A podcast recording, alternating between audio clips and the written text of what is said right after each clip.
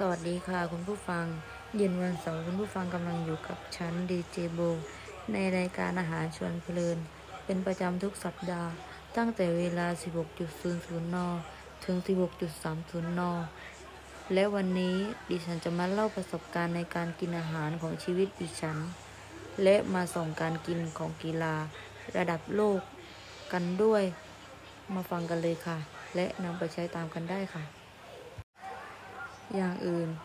อย่างอื่นเลยนะคะ ตัวโบเองเป็นนักกีฬารักบี้ฟุตบอล หากทุกคนรู้จักกีฬารักบี้ แล้วคงจะรู้ว่ากีฬารักบี้นั้นต้องใช้ทั้งความเร็ว ความทนทาน และความแข็งแรงมากที่สุด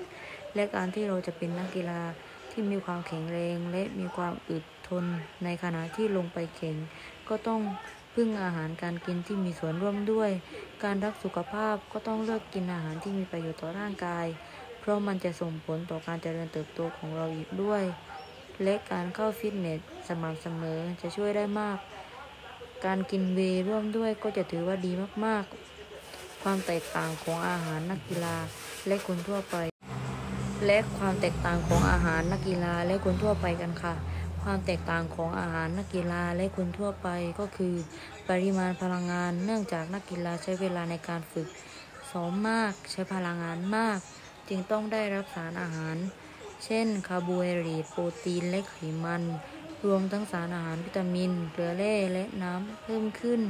อย่างไรก็ดีหลักการเลือกอาหารของนักกีฬา จะเหมือนกับคนทั่วไปในแง่การเลือกอาหารให้ได้ห้าหมู่ มีความหลากหลายและปริมาณพอเพียง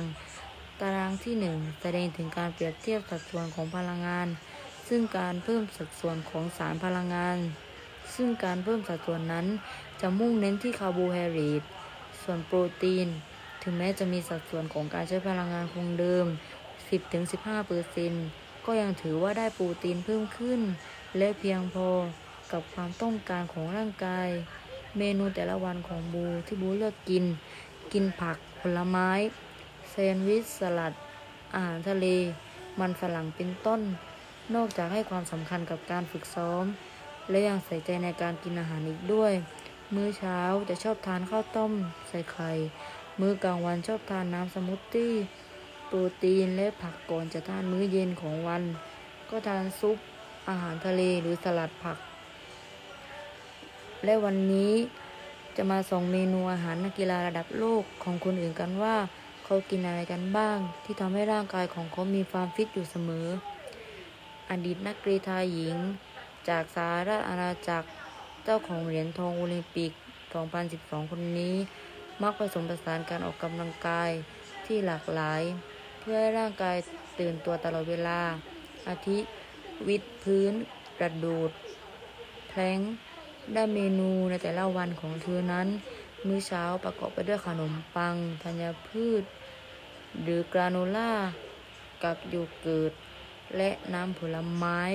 หรือเซอร์ ซีเรียลบ้าง ส่วนมื้อกลางวันคือแซนด์วิชพาสต้า สลัด หรือซุป ก่อนจะทิ้งท้ายในมื้อค่ำด้วยพาสต้าพัดผัดพริก แซลมอน ริซอตโต้ หรือลาซานญ่าพ่วงด้วยการจิบไวน์แดง คอเนอร์แม็กเกรเกอร์ กินอาหาร 3,186 แคลอรี่ต่อวัน และออกกำลังกาย 8 ชั่วโมงต่อวัน คนต่อไปนะคะบ้าพลังที่แท้ทรูต้องยกให้ราชานักสู้ UFC เพราะเขาออกกำลังกายถึงวันละ 8 ชั่วโมง โดยหลังจากตื่นนอน แม็กเกรเกอร์จะเริ่มวันใหม่ด้วยการดื่มน้ำ ต่อด้วยการยืดและคลายกล้ามเนื้อ จากนั้นทำกิจกรรมที่ได้เคลื่อนไหวร่างกายตลอดทั้งวัน เขาปรดปราน การเข้ายิม รวมถึงการเข้าคลาสเทควันโด โยคะ หรือคาโปเอราในส่วนของอาหารการกินนั้นแม็กเกรเกอร์เลือกรับประทานอาหารคุณภาพดีที่มีประโยชน์ เขาชอบดื่มน้ำเปล่า และน้ำมะพร้าว ส่วนเครื่องดื่มชูกำลังเป็นอะไรที่เขาไม่แตะต้องเลย คนต่อไปนะคะรอนดารูซี่ กินอาหาร 2,706 แคลอรี่ต่อวัน ออกกำลังกาย 6 ชั่วโมงต่อวันแชมป์มวยหญิง รายการ UFC รุ่นเบนตัมเวทสุดเซ็กซี่คนนี้ จะเน้นเมนูที่มีส่วนผสมที่อุดมด้วยสารอาหารสำหรับการสร้างและฟื้นฟูกล้ามเนื้อ โดยเธอไม่ได้ใช้วิธีนับแคลอรี่อาหารสำหรับมื้อเช้าของเธอ มักเป็นเมล็ดเชียหนึ่งถ้วยกับกาแฟ ก่อนจะเติมพลังในมื้อกลางวันด้วยขนมปัง โปะด้วยไข่กวน ปิดท้ายด้วยมื้อค่ำอย่าง พ่วงด้วยโยเกิร์ตกรีกเป็นของหวาน และสำหรับวันนี้เป็นคำบรรยายสั้นๆ ที่ได้ใจความ และเวลาได้หมดลงแล้ว เราต้องขอบคุณท่านผู้ฟังที่รับฟังในชั้นจนจบ และกลับมาพบกันใหม่